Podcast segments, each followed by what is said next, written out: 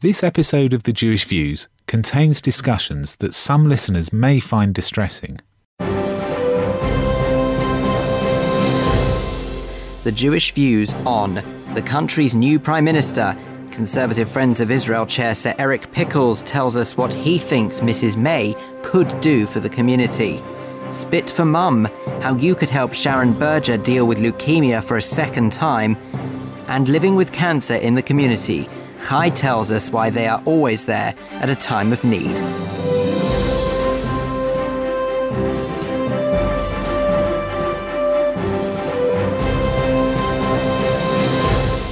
But first, with a roundup of the Jewish news this week, I'm Vivian Krieger. Theresa May spent her final evening before becoming Prime Minister having dinner with the Chief Rabbi Ephraim Mirvis. Mrs. May and her husband Philip joined other guests at Rabbi Mirvis's North London home for the dinner, which had been arranged some time ago. The Chief Rabbi described the new Prime Minister as a friend of the UK's Jewish community and also paid tribute to David Cameron for his work promoting Holocaust remembrance. He also thanked him for his friendship and unwavering commitment to promoting the values of decency, respect and responsibility. Baroness Royall will make her entire report into student anti-Semitism at the Oxford University Labour Club available publicly, despite her party choosing not to publish the document in full. The peer investigated the allegations at the club after its vice chairman, Alex Chalmers, who isn't Jewish, resigned in February claiming members have some kind of problem with Jews. The peer told Jewish News that her report was made available to Shami Chakrabarti for her findings into anti-Semitism in the Labour Party, but there was no mention of Royall's findings when Chakrabarti's report was published last week. A mother from Kenton, whose family spurred the Jewish community into registering as stem cell donors, has been readmitted to hospital after her leukemia returned. Sharon Berger, who's 65, heard the news following a routine blood test. She'd had a transplant in 2013. Her children, Jonni and Caroline, spearheaded the campaign which led to a 1700% increase in the number of British Jews registering as donors. And we'll be finding out more about Sharon's story when we speak to Jonni later in the show. Egypt's foreign minister has paid a rare visit to Jerusalem to try to revive the prospect of a peace agreement between Israel and the Palestinians. Sameh Shukri's trip was the first official visit to Israel since 2007. Speaking at a news conference with Benjamin Netanyahu, Mr. Shukri said the vision of the two-state solution is not far-fetched. And finally, Jacqueline Gold, the chief executive of the Ann Summers chain of shops, has collected her CBE from the Princess Royal at an investiture ceremony at Windsor Castle. The lingerie tycoon, who's 55, was given the honour for her services to entrepreneurship and women in business. That's the news. Now the sport with Andrew Sherwood. Thanks, Viv. Israeli President Reuven Rivlin has told Israel's largest ever Olympic Games delegation to make history at next month's Games in Rio. Hosting the country's athletes at the presidential residence in Jerusalem, he said, It's your turn to reap the fruits of all your hard work and make history. We trust you and are confident you will bring medals home. Hapoel Beersheva claimed a dramatic win in their first ever Champions League game the Israeli champions beat FC Sheriff Tiraspol 3 2, thanks to a last minute penalty from substitute Maharan Radi. The second leg in Moldova takes place on Tuesday, with the Israelis needing to win two further ties to reach the group stage of next season's competition. And finally, Dudi Sela has bounced back from his disappointing campaign at Wimbledon by reaching the quarter-finals of the Hall of Fame Tennis Championships in the States. The 31 year old will also be competing in the Olympics next month, becoming the first Israeli male to be at the singles events since 1992. Remember, you can catch up on all the latest Jewish sports at www.jewishnews.co.uk. Andrew, thank you very much indeed. Well, welcome along to this week's edition of The Jewish Views. I'm Phil Dave. Let's start off, as we always do, with a look through your edition of The Jewish News for this week. Joining me is editor Richard Ferrer and new voice, deputy online editor Patrick Maguire. Welcome to you both. Rich, as ever, I'm going to say it. Let's start off with the front page. uh, yeah, another tumultuous week in, in British politics. Politics these days is absolutely extraordinary at some point things are going to get back to mundane levels, but it, obviously it's been completely bonkers, and every single political story it seems for the last few months has just been headline worthy. So Theresa May is our new prime minister, and the Jewish community seems rather chuffed about that. She has got a very reassuring record when it comes to the Jewish community. Just the last few years alone, she was there at a board of deputies meeting at a plenary, holding up a "Je suis Juif" sign in the wake of the Paris terror attacks. She has been to Israel only recently. She's got a very very clear understanding understanding of the situation that Israel finds itself in. She's been a very great supporter of the Jewish community, worked very closely with the Community Security Trust. She was one of the prime movers, if not the prime mover, as Home Secretary in making sure that Dieudonné, the French comedian, didn't enter the UK and Abu Hamza was deported. So she's got a great CV, a really good track record, and she's assembling her uh, cabinet as we speak. More junior roles will be, I think, agreed in the days to come. Obviously, Boris Johnson is the foreign minister, and I think that'll go down rather well in Israel, although it's raised quite a few eyebrows here. Fallon has continued to stay in the defence job, so he's one of the only people that hasn't moved away and got a different portfolio.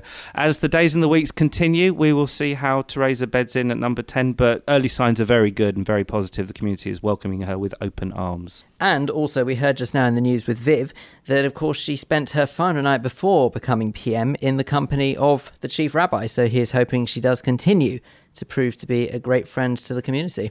Oh yeah, I mean, she clearly means business. She's got a thing on the pulse uh, with the speed with which she's kind of reshuffled her cabinet, or you know, there's not much reshuffling to do. She's sacked half of Cameron's cabinet, and while Labour are still trying to look like they're a functioning party, but if you look at the Royall Report, they're not, are they? Well, speaking of Labour and speaking of Royall, of course, you are right to bring it to our attention that on page two this week, Baroness Royall publishing a report into further allegations of anti-Semitism, but there's a bit of a bit of a debacle going on between that and the Chakrabarti report. What's this about, Rich? Well, the Conservatives seem to get their house in order in double fast time as we sit here in a, tumultuous time for British politics when we have to plan how we're going to survive in the, in the years and decades to come outside Europe.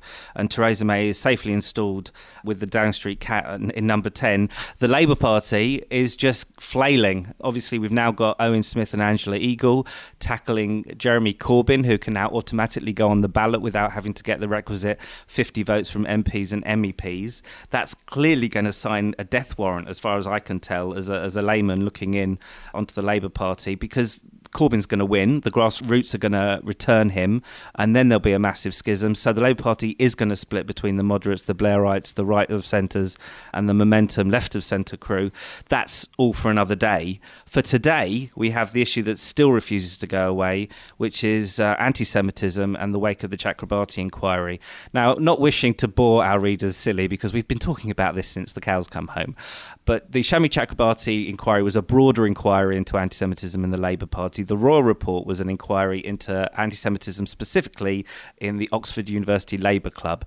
It didn't get published in full. It was going to get published in full in the Chakrabarti report. It didn't get published in full. So now everybody's wondering why there is no transparency. And Baroness Royall herself is a little bit bewildered that her work has yet to be made public. So she is planning at some point in the future, whether it's with the party's consent or not, to make the report public. And then maybe, finally, when that happens, we can all get on with our lives. But you see, the problem is with this, isn't it, that if you look at what is going on now within Labour, we've obviously waited for however many months until the Chakrabarti report was published. We, of course, covered it on this programme and also you did in the paper. But it feels somehow as if this is only a step backwards. So maybe where we took one or two steps forwards, we've now taken one or two steps back with this news coming to the surface. And it obviously raises questions such as was the initial report from Chakrabarti's team believable? Was it sort of feasible? And now, of course, we've just, it, it feels as if it's happening all over again. But even if it is on a smaller scale, but it's still chipping in, isn't it? Well, I think the problem with the Labour leadership is that they are unwilling to accept that this is a problem. Obviously, Corbyn's refrain is blah blah blah anti-Semitism and all forms of racism. He almost trips over himself to make it seem like this isn't a problem that's particular to Labour under his leadership at this present time. And the thing with the Chakrabarti report, and indeed with this report, is that it reads like kind of kindergarten level diversity training. That it's like you know that people need to be told, you know, members of Oxford University Labour Club, members of the Labour Party, ostensibly kind of well educated, engaged people need to be told,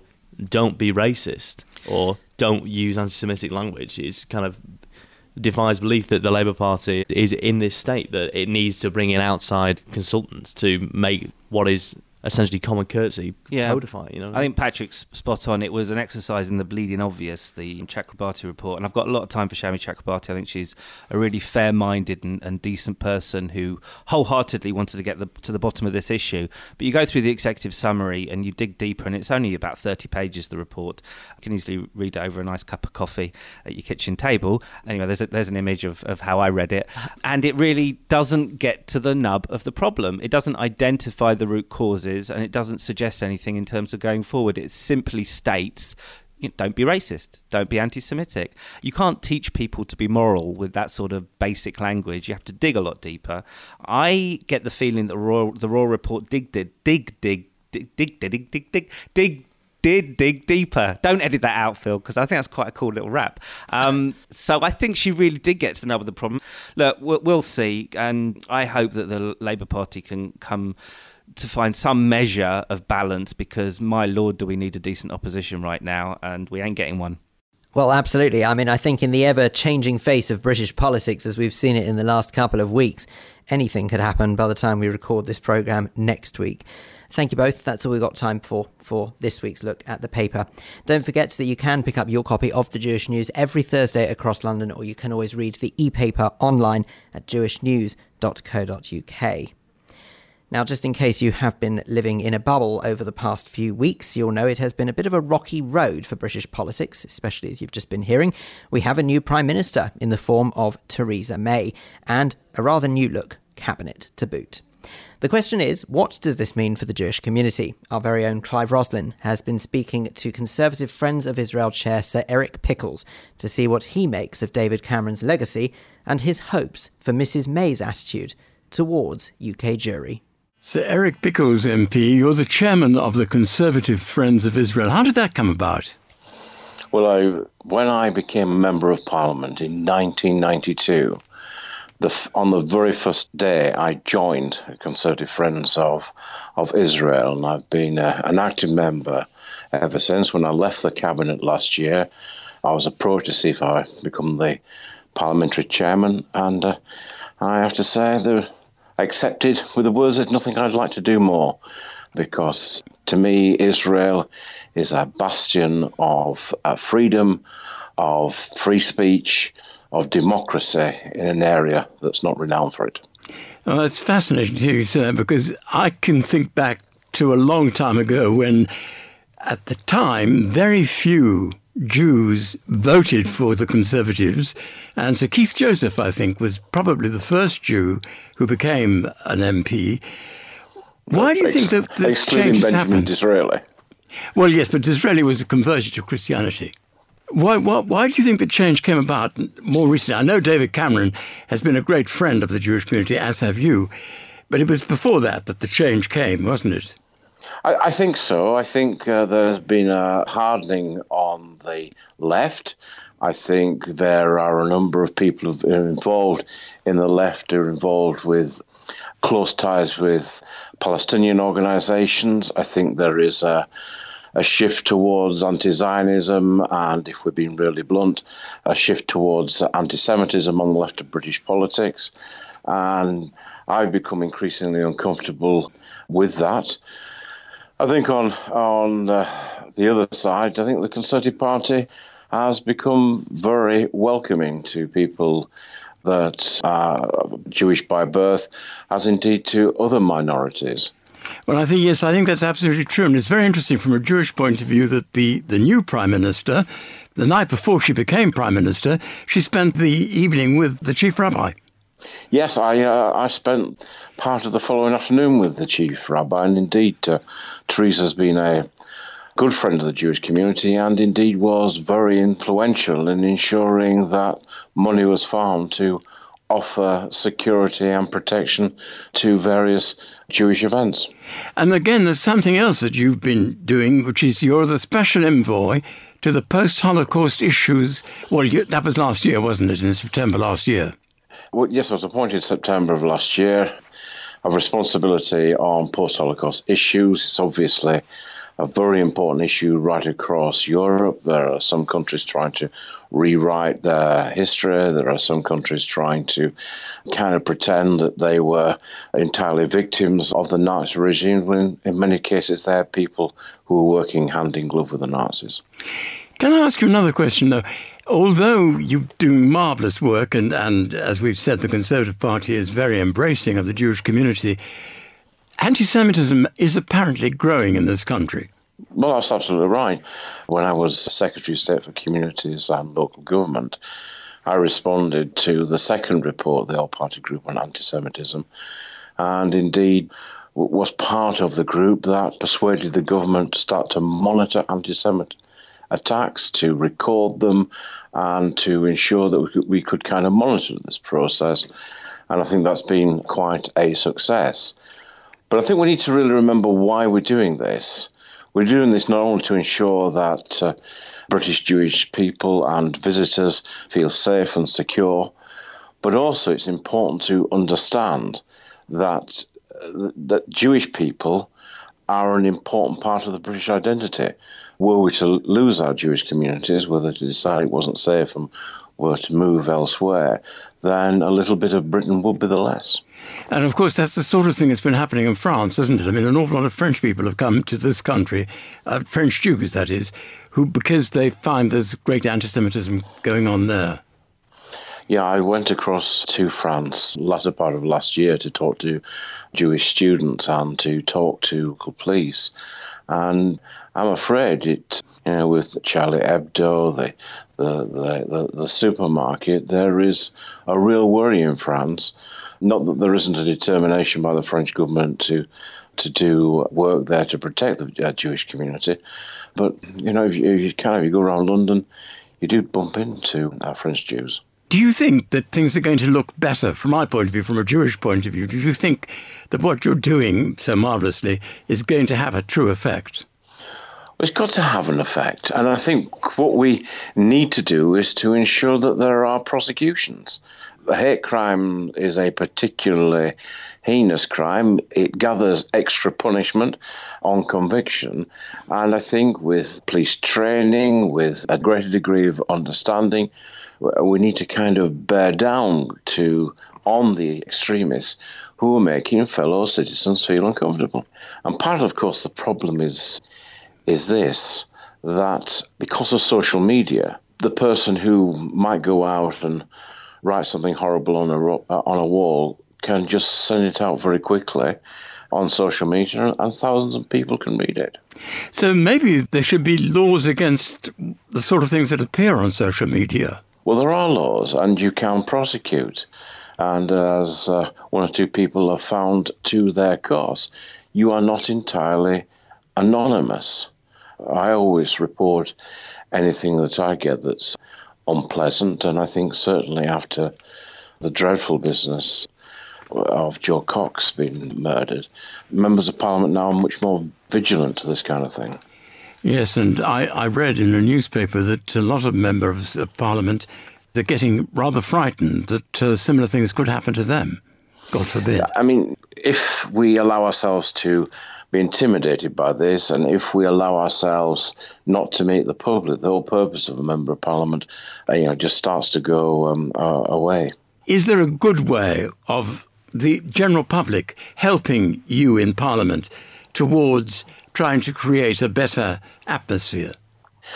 A better atmosphere is recognizing that this country has changed, as it always changes, that having a distinctive Jewish community, a distinctive Islamic community, or a Hindu community, Christian community, is all what makes up the mix of, of British society. It's about our identity.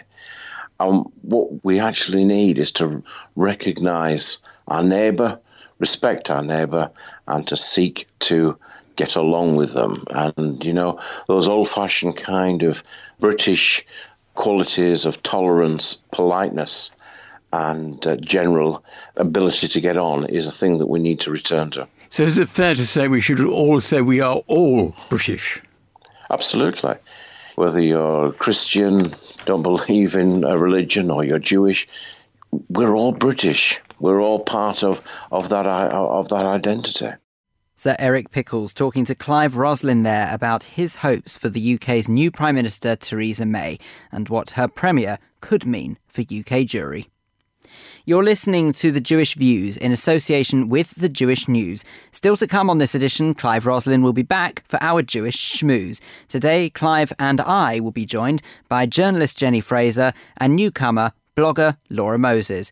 We will be discussing living with cancer in the community. Plus, Diana Toman will be speaking to Louise Hager from Chai Cancer Care about the services they provide to the Jewish community. Now, you may recall a couple of years back a campaign called Spit for Mum. The idea was to try and find a stem cell match for Sharon Berger from northwest London. Her children worked tirelessly to find someone, and luckily they did. Well, I'm devastated to report that Sharon's condition has returned. Once again, this family need your help. I've been speaking to her son, Jonni Berger, to find out what the community could and should be doing. I started by asking him to remind us about his mother's story. So, my mum has just been diagnosed with acute myeloid leukemia. It's a form of blood cancer. She had leukemia previously. The only cure for leukemia is a stem cell transplant after undergoing chemotherapy. We were very lucky after a wide appeal called Spit for Mum that we found an anonymous donor. She had a stem cell transplant in May 2013. Unfortunately, although it was successful and she's had a fantastic three years, the leukemia has returned, and so we're really back to square one, needing to find an anonymous donor to provide that life saving cure for her. Were you ever told that there was a chance it could come back, or has this come completely out the blue? So it was always at the back of our mind that it could return, but you get used to the good times. So my mum was under regular care with the fantastic nurses and doctors at the Hammersmith Hospital, going to hospital every week or two actually for treatment. But things seemed to be fairly under control. She regained a fairly normal life, putting in place her own safeguards to avoid picking up infections, which she was still at risk of. And she's been able to see the birth of another grandchild. My sister recently got engaged. My mum also. Miles off for that. Thank you very much. My mum also celebrated her 65th birthday only a couple of weeks ago. So you get used to the good times, and so it's always a shock and a major setback that she's been diagnosed with leukemia once again. Were there any signs? Did she start feeling unwell? Did she show any symptoms at all? Or, or was it just routine checkup that told you this? It was just a routine blood test which she has every couple of weeks. She'd been feeling really well and had enjoyed celebrating her 65th birthday only a couple of weeks ago. Goodness. And so when your family were told this, I mean, I can only imagine, and I don't really want to imagine, frankly, sort of how it must have felt. But can you maybe describe sort of what it makes you, as a sort of a relative of someone going through this, how it makes you feel? It was a massive shock. It really shook us as a family. We know how difficult the process of chemotherapy is. We know how tough it is for mum to undergo chemotherapy and the difficulties and side effects that that brings. And the transplant itself is not without its difficulties. So we had that sense of emotion and sympathy for what we know is going to be a difficult time in hospital. But we then pulled together as a family and realised that we need to do our best to support her. And as well as supporting her, we're also calling upon our friends and family and everybody that they know, the whole community, to try and find a stem cell donor. Well, I know there'll be people listening to this who will really want to know how they can help and what they have to do to try and help. So maybe could you tell us a little bit about what people do have to do now to find out whether or not they could be a potential match? So we had some fantastic support in London, in the UK, and around the world for our Spit for Mum campaign last time around, and an anonymous donor was found during that campaign we're once again making the call for people to support our Spit for Mum campaign. We need you to seek out those people who maybe weren't eligible to donate previously or register to donate previously, those people who were too young or for whatever other reason they, they weren't aware of the campaign.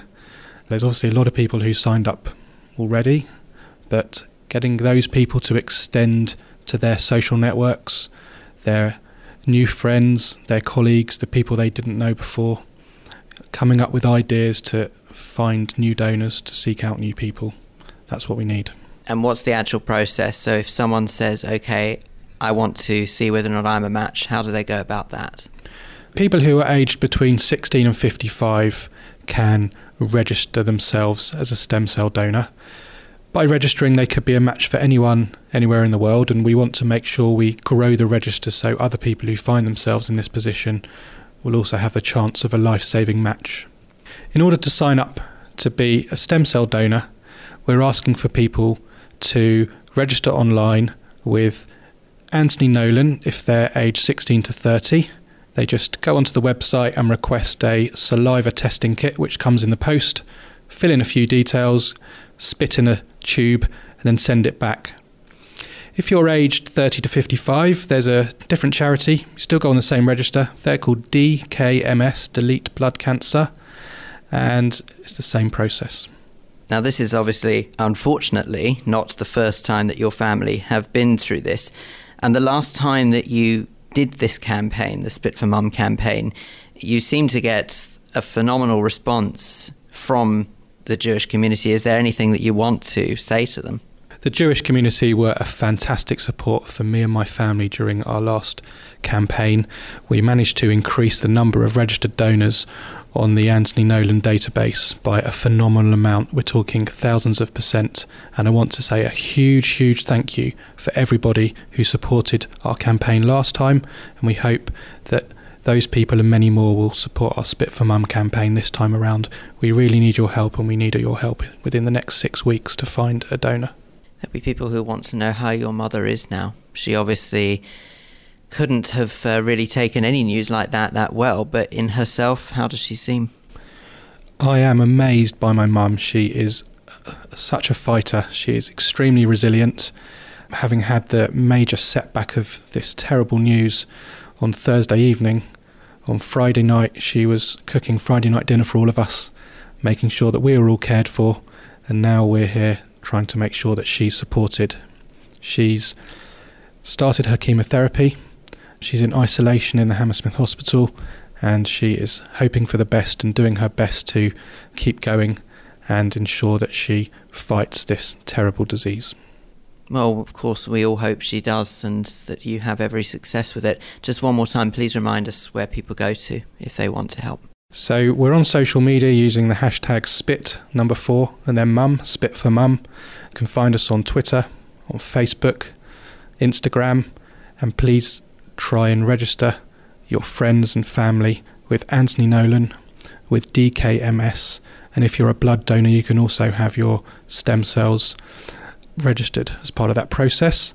If you registered previously with our campaign with Anthony Nolan or Delete Blood Cancer, just make sure your details are up to date because if you're a match, you need to be found. Jonni Berger speaking to me there about his mother Sharon Berger's desperate need once again to find a stem cell donor to help cure her leukemia. If you think that you could and want to help, then please don't hesitate but to get in contact with the Anthony Nolan Trust. The website is anthonynolan, all one word, dot org, anthonynolan.org. And come on, let's try and get a bit of positive news out there, shall we? If you would like to get involved, we would love to hear your Jewish views. You can email studio at jewishviews.co.uk or you can always contact us via social media. Find us on Facebook by going to facebook.com forward slash Jewish Views or on Twitter, we are at Jewish Views UK. Now, as you've just been hearing, there are members of the community, like so many others, who have to go through the pain and suffering of cancer. It certainly feels in this day and age that there is a bit of an epidemic happening, but luckily organisations such as Chai Cancer Care exist to try and help with the burden. Community reporter Diana Toman has been speaking to Louise Hager from Chai Cancer Care to find out more about the work that they do. She started by asking Louise to summarise Chai for anyone who may not be familiar with what they do. Chai started from the heart started from two remarkable women who met 26 years ago. One of them was my mother, Frances Weingarten, who was diagnosed with a very rare form of cancer and, against all the odds, survived for another 26 years. She passed away of 84 of a heart attack. And her co founder was Susan Shipman, whose young daughter Natalie was diagnosed just before she was three with a brain tumor and tragically passed away just before she was eight. I had the privilege to be with them. It was a hot June night in 1989, and there was electricity in the air as they came together. It was a meeting of their hearts, their souls, their drive and passion that something positive must come from their experiences. They were convinced that cancer had come into their lives for a reason.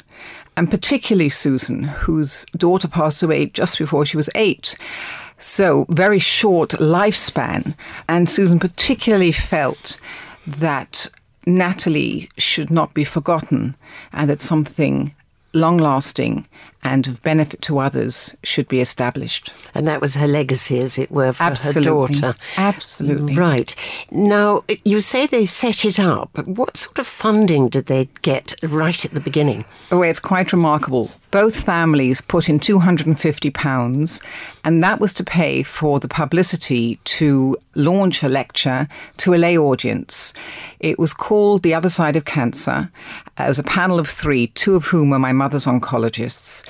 And it was the first time that there had been a lecture, an expert lecture on cancer to a lay audience.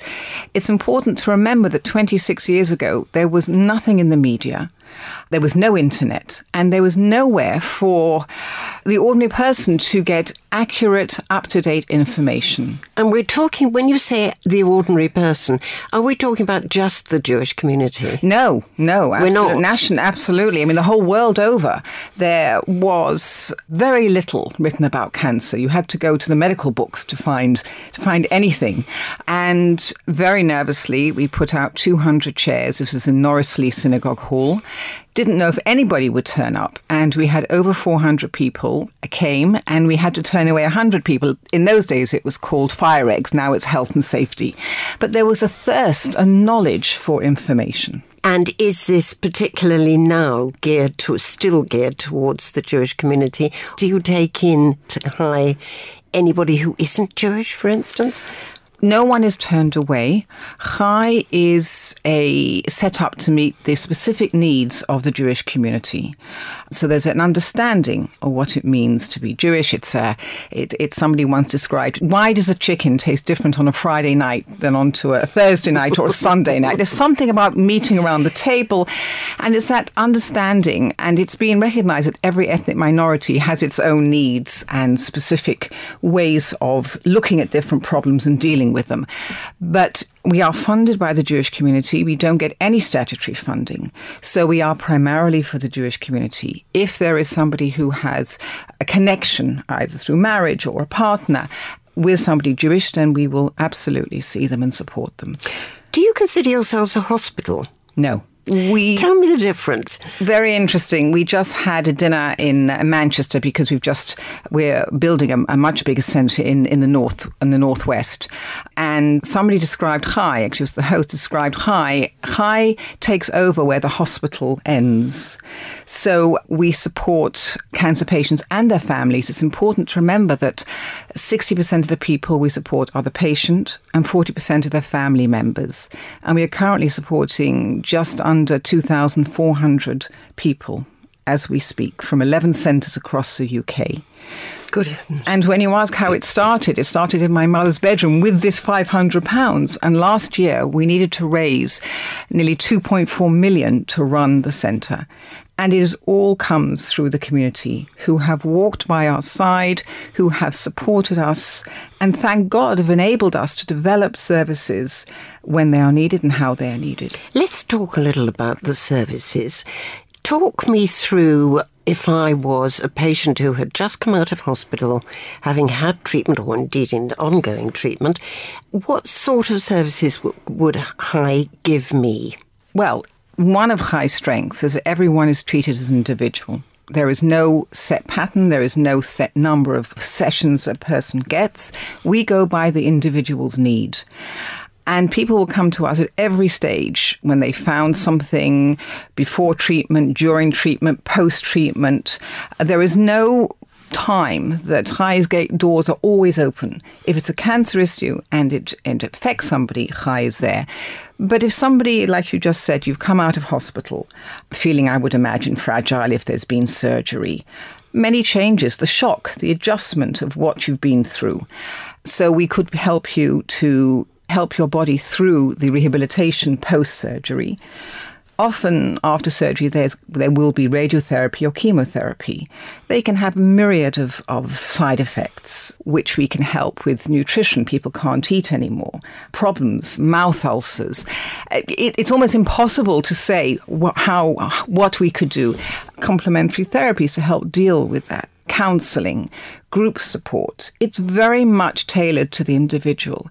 And if people can't come to us, this is something that most people do not understand. If people are not aware of, if somebody is unwell and not able to come into Chai, we will go home to them. They do not have to put a foot out of their front door and we will support them. They will get everything except a group support, physiotherapy, everything to help them come to terms and to go forward after the impact of that cancer diagnosis. And make something of their lives. Absolutely. And will this cost them anything? Not a penny. Not a penny. Ab- not one single penny.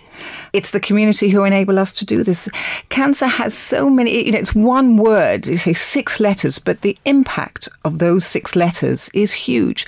Often financial. People, let's say in a family, there could be two breadwinners, um, one is not able to work anymore many more expenses going to, to and from hospital, and we're aware of that. That is why no one is charged a single penny.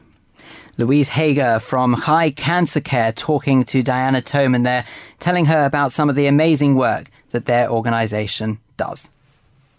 And you're listening now to the Jewish Views, and this is the Jewish Schmooze, the part of the show where studio guests join me, Clive Roslin, to discuss matters that you've been hearing throughout the programme so far. And joining Phil, Dave, and me today are journalist Jenny Fraser and newcomer blogger Laura Moses. The subject for this edition has been inspired by what we've heard throughout this programme living with cancer in the community. I don't really think I need to say more than that. We all either know someone who's had or have gone through cancer ourselves, and it's a tough subject, but it's important to speak about it.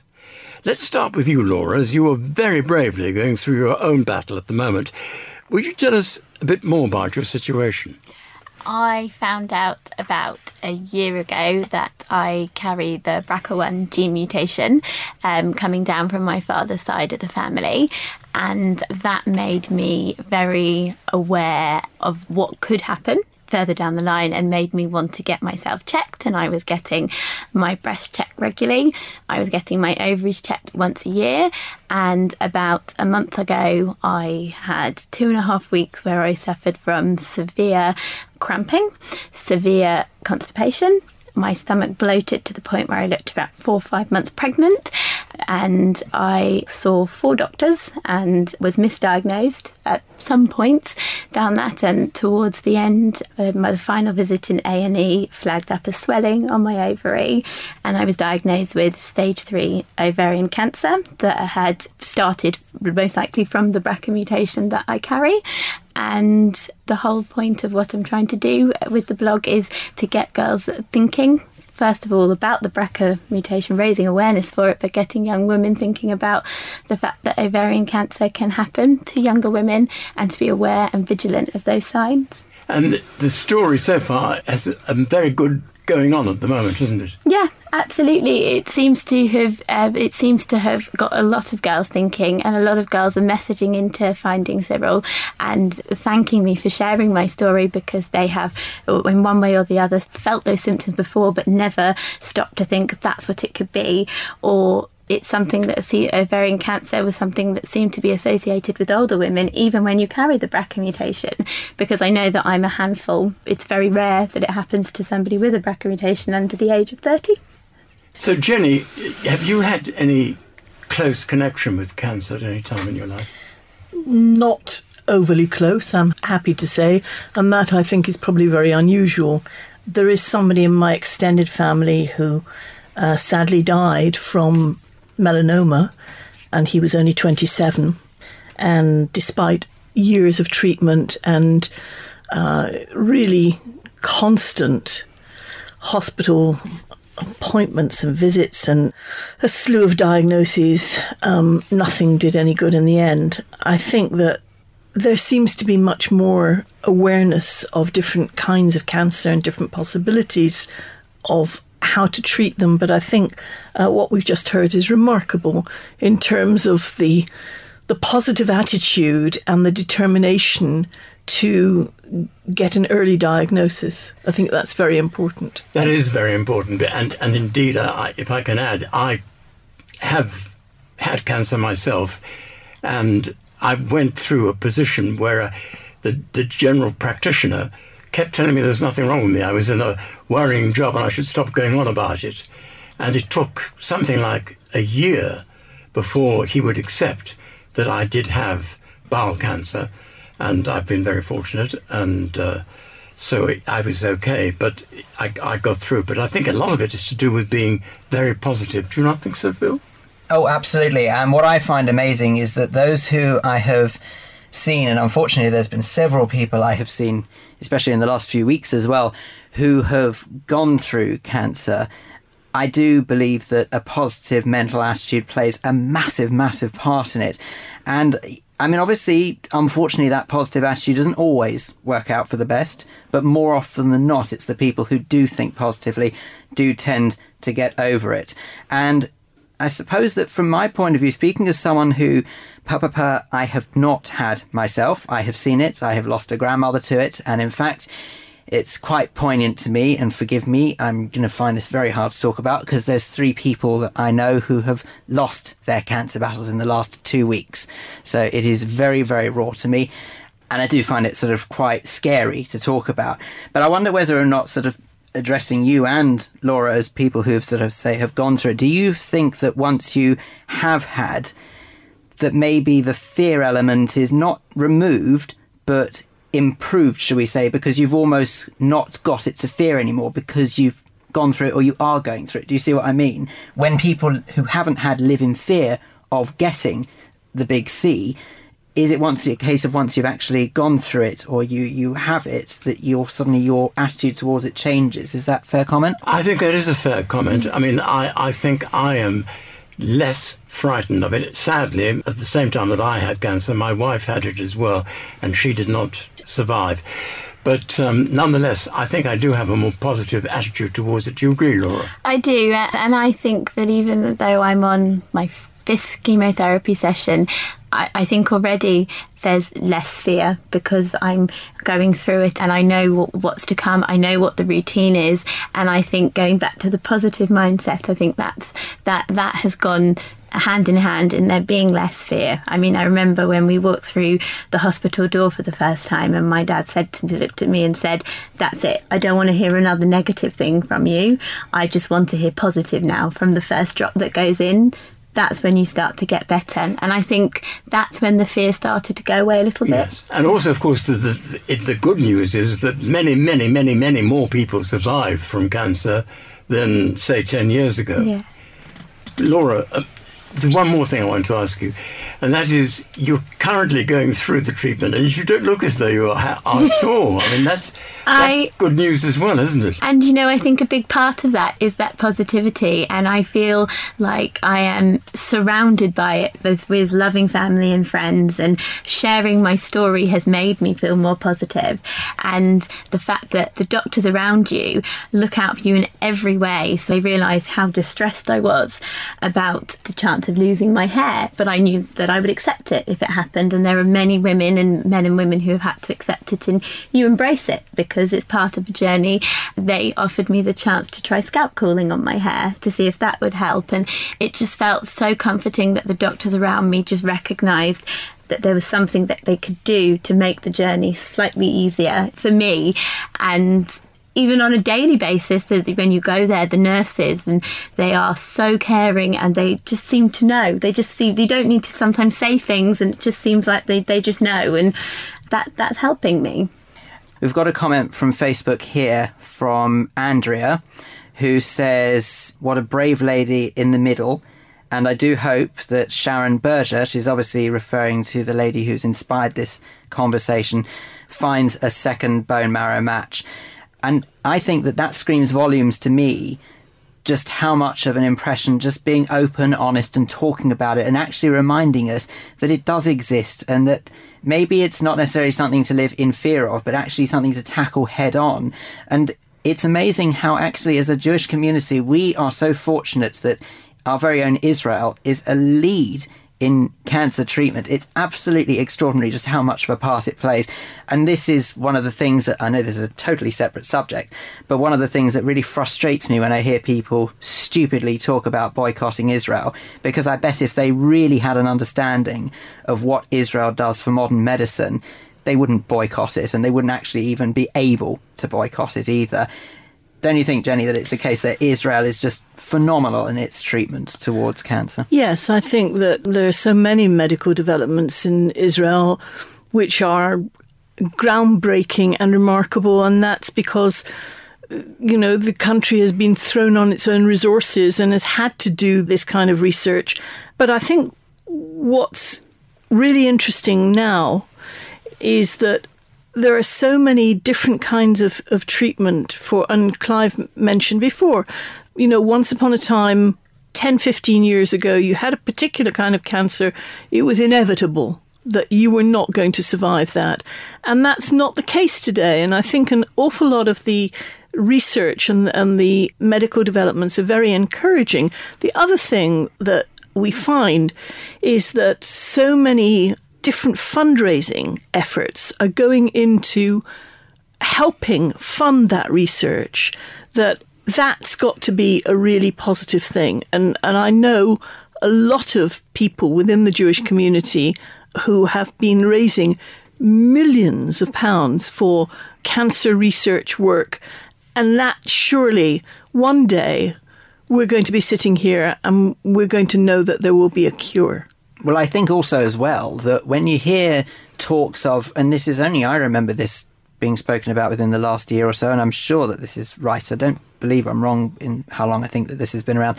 Uh, immunotherapy, which is the potential new way that will be used as a standard rule of thumb to treat all forms of cancer, and that is the reprogramming of one's genes and one's immune system to actually tackle it head on, which is incredible. If that means that people such as you, Laura, and obviously Clive, I know you've been through it as well, don't have to go through chemotherapy, which in many cases is actually worse than the cancer itself, that would just be amazing. And, and I just personally hope and pray that that day comes sooner rather than later, as I know that we all do.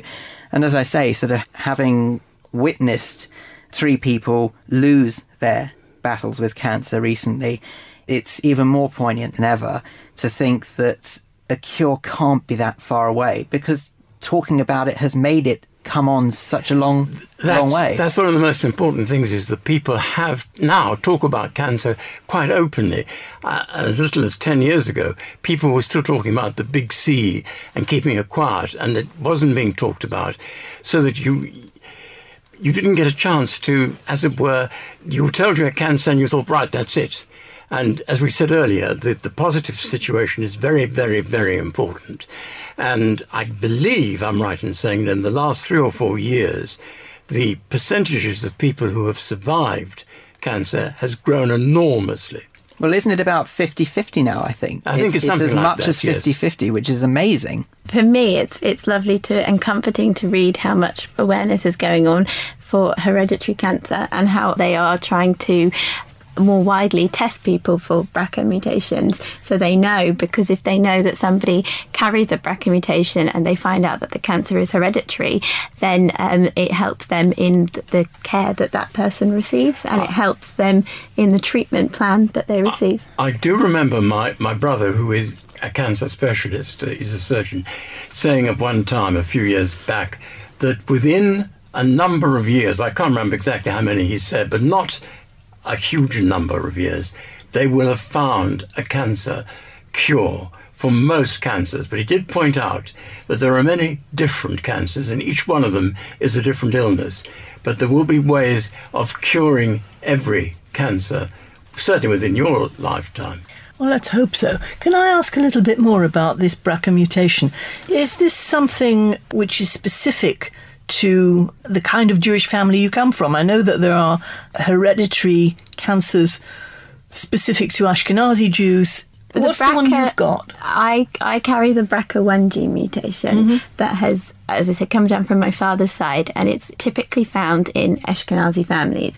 I'm from a completely Sephardi family, and I think they're finding more and more when research is going on that actually, yes, it is typically found in Ashkenazi families, but it is found in Sephardi Sephardi families. And there have been lots of cases of mostly breast cancer in my family, but ovarian as well, and it has increased my risk of breast cancer, and it increased my risk of ovarian cancer cancer, but obviously the ovarian risk was not statistically supposed to be at my age. I was at risk of that when I was much older. But it came out through genetic testing that my aunt had when she was diagnosed over a year ago with breast cancer, and uh, she spoke about her family history, and her oncologist decided to test her for it because it helps them in the treatment plan. So, for example, the treatment that I'm getting, the, the BRCA mutation has caused it, but the BRCA mutation is something that is helping me through the chemotherapy because it responds well to the chemotherapy. So, the thing that has caused it is the thing that is helping me get rid of it, which I find hard to get my head around. but they're finding it in more Sephardi families. You know, the other thing as well, I think that we maybe don't always appreciate as much as we should do is just how much of a part the NHS plays in all of this because it's not in every country that one discovers that they have cancer and then just instantly get, I suppose, forced headfirst into a regime of treatment in the US, for example, one has to have tens of thousands of dollars stashed away in order to be able to afford the complete program of treatment. And the, the fact that we have a national health service that almost takes all of that burden away and helps people focus. One could argue that we live in one of the best countries in terms of chance of survival because that worry is removed. I think that's completely true if I think about the hospital that I'm being treated at and the wonderful work that they do. Which is the hospital that you're being treated the at? The Royal Marsden. Oh, well, it is. It's got it's it's a world famous. And I think that picks up on what Phil said. Yes. Yeah. No, absolutely.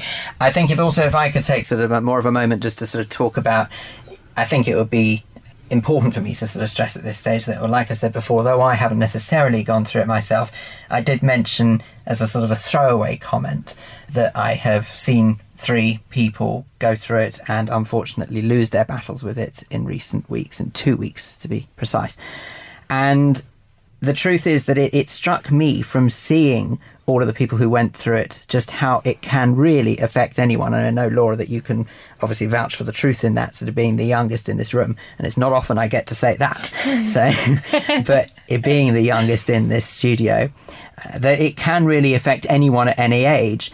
And it was my neighbour who was 92. Now, although, yes, 92, anyone could argue he's had a good innings, it's not the point. I saw him a matter of days before he died. And I don't ever want to see anyone in that situation again because he was unrecognizable to me. He was so gaunt and so what appeared to be malnourished, but of course he wasn't. He just had given up. He couldn't eat, couldn't drink anything. And of course he was, maybe at the time I knew this, but didn't want to believe it, he was dying. So, yes, 92. But then the other people I know were much younger.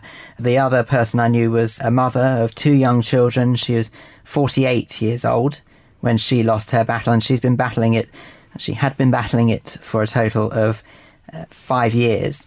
And that was probably one of the most harrowing experiences of my life because even though I wasn't that closely related, or even, dare I say, I necessarily wasn't that good friends with her, her parents are very good friends with my parents, and therefore it made it part of our family. It made it something that we felt that much sort of closer to, and we went through their journey with them. And the scenes at her levaya were just too harrowing for words. And once now, excuse me, ones now that I'm not going to talk about because otherwise I'm going to embarrass myself on air and I'm not going to do that. And then also the other person I knew as well was only three years older than me. All of this just added up over the last two weeks. The last two weeks, if I'm honest with you, have been two of the worst that I remember in my life. But actually, at the same time, it's been two of the most positive because it helps me to recognize that we do need to make the most of every single moment of every day and just appreciate what we've got and not complain. When people complain about the most mundane and stupid things, it always annoyed me at the best of times, but now more than ever, it really cranks me when I hear people complaining over something as stupid and petty as whether or not their phone is working. Who cares? Really, who cares? I think that's a very good place at which to end this discussion. And my thanks to our guests, journalist Jenny Fraser and blogger Laura Moses. And I hope all goes well, Laura, for you. Thank you. Well, time now for our rabbinic thought for the week. And this time it comes from Rabbi Harvey Belovski from Golders Green United Synagogue. The Torah portion that we're currently looking at is Chukat, which has all kinds of rules, but there's a subtle switch in the narrative that you might not notice if you don't look really carefully. Until now, we've been looking at the events of the first and second year of the desert journey the exodus from Egypt, the crossing of the sea, various rebellions. And from now on in Chukat, we're talking only about events of the 40th year. It's incredible. The first event that happens in this week's parasha, after some technical material, is the death of Miriam, and that's followed by the death of Aaron and various wars and challenges. They're happening in the 40th year, 38 years after the events that are described in last week's reading. So, what happened in the middle? We don't know very much, in fact. Towards the end of the book of Numbers, there's a list of all the journeys, so we know the names of the places they went to, but very, very little about them. It's amazing. 38 out of 40 years, we know nothing at all. In fact, the remainder of the story takes place over just about 18 months between now and the end of the Torah in about three months' time. It's an interesting lesson. Sometimes the most important things in our lives happen in the gaps. Not every detail has to be filled in. We don't need to know every detail about our own lives, about everyone else's lives. God may live in the details, but He also lives in the gaps. The Jewish stories that we're so familiar with have many, many spaces. We don't know what Avram had for breakfast when he went to bind Isaac. We don't know what Jacob had for supper on the evening he dreamt of the ladder. We're supposed to use our imagination, fill in the spaces, and sometimes those spaces, or the lacuna as we might call them, give the most information of all, because that creative space is what Torah interpretation and reading is all about. Thank you to Rabbi Harvey Belovski from Golders Green United Synagogue with our thought for the week. And that's all the Jewish views we have time for. Thanks to our guests, Sir Eric Pickles, Jonni Berger, Louise Hager, Jenny Fraser and Laura Moses, who were on the schmooze, and of course, you at home for listening. Thanks also to the team, including those who produced this programme Adam Bradley, Sue Greenberg, and Justin Cohen. You can always download the most recent editions of the Jewish Views by visiting the Jewish News website, jewishnews.co.uk, and you can search for us in iTunes. The Jewish Views is brought to you in association with the Jewish News and is part recorded at the studios of Jewish Care in London. Just finally, this show comes at a very poignant time for me, as I mentioned earlier on, and also to those around me. In the last two weeks, I know of no less than three people who lost their battles with cancer. So, with that in mind, I would like it known that this show is dedicated to the memories of Willie Cohen, Amanda Coleman, and Simon Cooper. I'm Phil Dave. Do make sure you join us next time here on the Jewish Views. Goodbye. If you've been affected by the topic discussed in this edition of the Jewish Views and would like more information, then please do call the Chai Cancer Care Helpline anonymously on 0808 808 4567. That's 0808 808 4567. Calls from most landlines are free but some mobile providers may charge.